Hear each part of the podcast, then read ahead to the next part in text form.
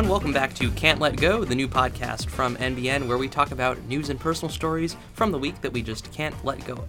I'm your host, Jakob Lazzaro. I'm Maggie Harden. And Maggie, uh, what do you do? I'm a managing editor for NBN. Hi, I'm Tony Kula. I'm a pre med student at Northwestern, majoring in biology. All right, guys. So we're going to start off um, this week with um, some news stories. So, uh, Maggie, do you want to go first? Sure. Uh, so, the news story that I couldn't let go of this week was a story I read in The Atlantic called We Expect Too Much from Our Romantic Partners. Everyone expects in a marriage or like in a good romantic partnership nowadays to like have their partner help them realize things about themselves and like contribute to their self actualization and stuff like that.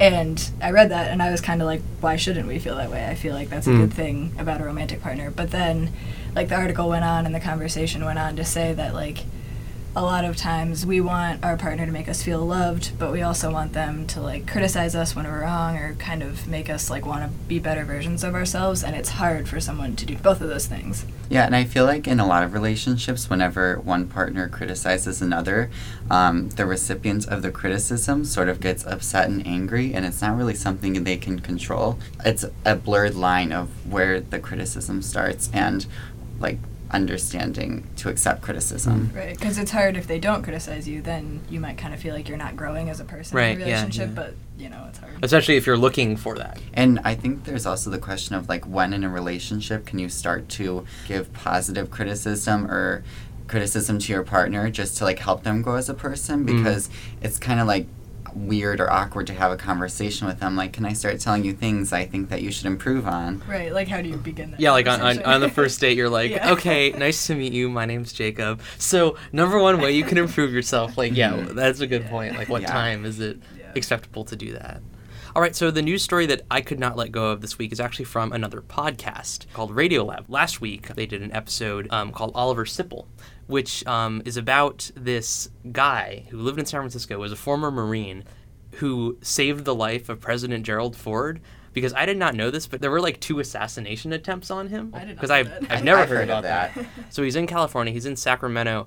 This lady who was formerly part of the Manson cult tried to shoot him in Sacramento, but she was thwarted. Then, like a few weeks later, he's in San Francisco at this hotel, and there's a big crowd outside of people waiting for him to come out, and they're there for a few hours. And he eventually comes out of the hotel, and there's this lady there with a pistol, and then she raises the pistol and fires a shot at him, and it misses. And she's getting ready to fire her second shot, but she hesitated for half a second, and this Marine named Oliver Sipple tackles her and like saves the president's life, right? and then everyone's like, "Oh, he's a national hero," but he was actually gay. He was friends with Harvey Milk, who, um, when he heard all the coverage that Oliver Sipple saved the president's life, actually called this gossip columnist at the San Francisco Chronicle, who was really famous, and outed Oliver, his friend, because Harvey thought it would be like a way to advance like gay rights. His family back in Detroit, when they found out, they found out that their son was gay through all the media coverage, and then his parents refused to talk to him ever again. It was a really good episode, for one. Two, I had never heard of this story, Mhm. and I was just like amazed that at the time it was considered acceptable to like out somebody, especially in the 1970s. Did he know that his friend was the one who outed him? I'm not sure that I can't I can't remember from the episode if they went into that, but the Radiolab crew they did find out that Harvey Milk was the one who called and left a voicemail for the gossip columnist and was like, "Hey, this guy's actually gay." I think that's really interesting because considering that Harvey Milk was gay himself, he probably thought like he had some sort of right to do this in order to Yeah. promote like the rights of their community. But in reality, like nobody has the right to, you know, breach another person's privacy. Yeah, and it, it did ruin the rest of the He actually ended up killing himself a Mhm. few Oh, years wow, later. yeah. Like they qu- they quote him in the um, the Radiolab story as like but the reporters would come and they'd ask him, "So, are you gay?" And he would be like, "Don't talk about the gay thing. That's not important. I just did what I should do, you know, as a decent person. Like it was just instinct." Yeah, I agree with that because it makes this like really awesome and heroic thing he did about something totally different, and he Mhm. really just deserved praise for saving the president's life. Yeah. Okay, the story I can't let go of this week is that I saw in the news that Venezuela was preparing for war against the United States. Hmm. and I think this comes in after Trump gave his speech to the UN, basically calling out Venezuela and saying that they were having a lot of problems and causing problems for other countries. And I think that um, it's just interesting because to me, I this seems like a big deal to me, um, and but it doesn't really seem like anybody's talking about it, and nobody sees it as a threat. And it's kind of similar to North Korea. You know, you hear in the news all the time that North Korea is testing missile launches and stuff like that, and people are dismissing it, saying it's not a big issue, even though the U.S. is like their biggest enemy. When Trump got elected, I mean, like, obviously a lot of people were very upset, but a lot of people were also like, well, how much damage can he really do? And it's like, well, now we might be facing two wars with two pretty powerful countries, so. I mean, pretty pretty powerful. I, Right.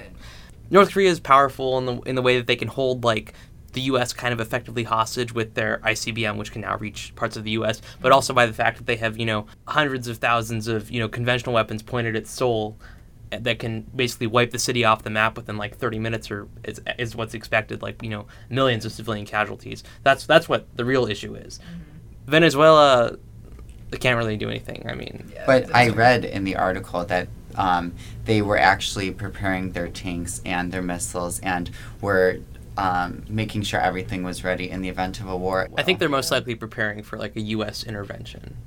Yeah. because I mean, i- if I'm Trump and I want to do some big military thing to like make ever to you know show off how you know powerful a president I am, I would totally go f- go for Venezuela as opposed to North Korea because Venezuela does not have an ICBM Yeah, or sure. hundreds of thousands of artillery prepared to destroy Seoul on a moment's notice.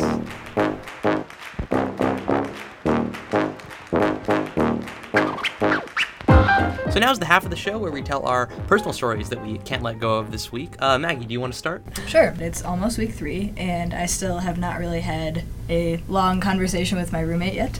Um, however, I kind of love it, as like bad as that sounds. So, so if you had to count, how many words have you said to your roommate over the past like three weeks?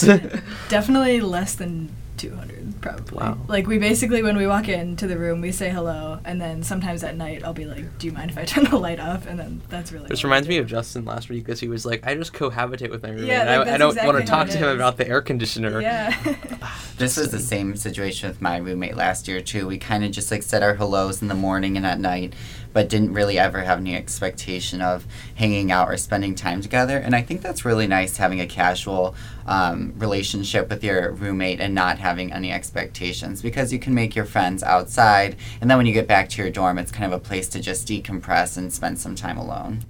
All right, so my personal story. Um, yesterday, Justin, who you heard last week, and I went to go see Glass Animals at the Aragon Ballroom, which is a fantastic show. We're on the the, the L, and we get to Howard. We get on the red line. Next to me is this other guy who was wearing a pineapple shirt, who um, was also going to Glass Animals. Across there was this guy who was reading a book that was like Intro to Your MBA or something, and then there was a dad and this kid who had a scooter and a BB-8 um, helmet, which I thought was really cool.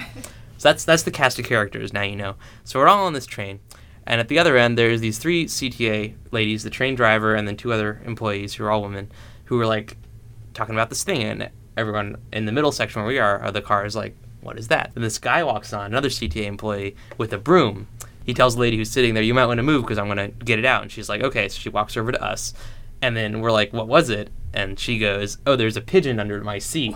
So there's a pigeon just sitting there on the train. So the guy with the broom comes up and he just like starts swiping at the pigeon, and it fucking takes off and flies like towards me and Justin, and we're like ah, and then it like lands, you know, by the other door, but it doesn't go out. So the guy with the broom runs down the train car, swipes at the pigeon again, then it flies up behind the kid with the helmet. Over to the guy with the intro to your MBA book who's reading it, but it like flies like at his face and is like behind his head, so he's like, what? And he's like waving his book around trying to get the pigeon to go away, and then it flies away and it lands by the door, and the CTA guy comes up and like swipes it out with the broom, and then he jumps off the train, the door's closed, we pull away. And it was like hilarious, because like, I feel bad Wow. for the pigeon. That's, it like, must have been scared. Did anyone like really freak out? yeah, the guy with the um, intro to your MBA book, because the pigeon like l- Yeah. basically landed on his head. So If he, the- he freaked out. Okay, so something that happened this week that was a little crazy to me is some drama that happened with my professor. Um, he was on Monday during class. My professor hobbled in and he was leaning on his umbrella, and then he sits down behind the podium and he just tells us. I felt very nonchalantly. I fell off a ladder last night. I will be going to the hospital after class, but I will not be moving around at all today.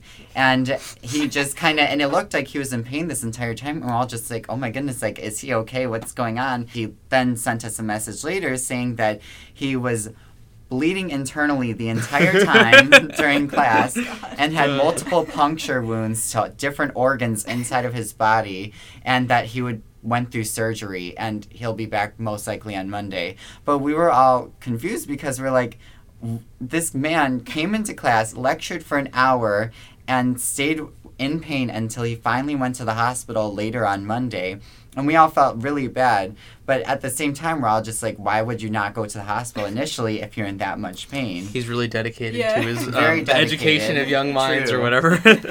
But it was just all crazy to us. And then we were wondering, okay, how do you get multiple puncture wounds to different organs True. and not know it? Like, what did you did you fall on something? Did you fall on like knives that were laying on the floor? Like, how do you puncture your organs?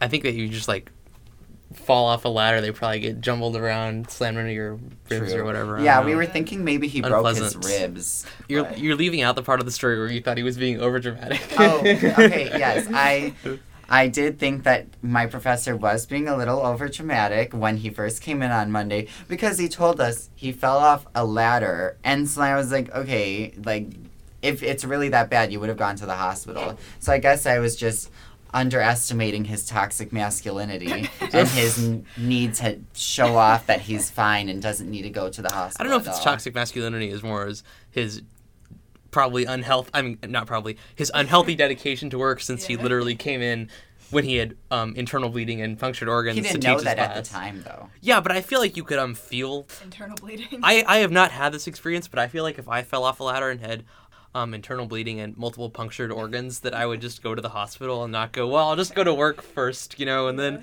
I'll head to the clinic after. It'll all be okay. But I don't know. I guess I probably have a lower tolerance for pain than your professor, Mhm. Based your on this professor, like, story. an older guy or is he? Yeah, I'm. I, I would say he's age ambiguous. I don't really know how old he is. He's probably definitely 50s to 60s. So that's all the show we have time for this week. The next episode of Can't Let Go will come out on Tuesday, and you can find our show on northbynorthwestern.com, of course. But did you know that this show and all other NBN podcasts are on iTunes and in the Google Play Store? Just search Can't Let Go or North by Northwestern, tap on subscribe, and you'll get notified whenever we have a new episode. Our theme song is Little Lily Swing by Tritachyon under a Creative Commons Attribution license. I'm your host, Jakob Lazzaro, I'm Tony Kula. I'm Maggie Harden. And this is NBN Audio. Also, fun fact: I thought you were going to say you do speak Australian, don't you? And I was like, uh, yeah.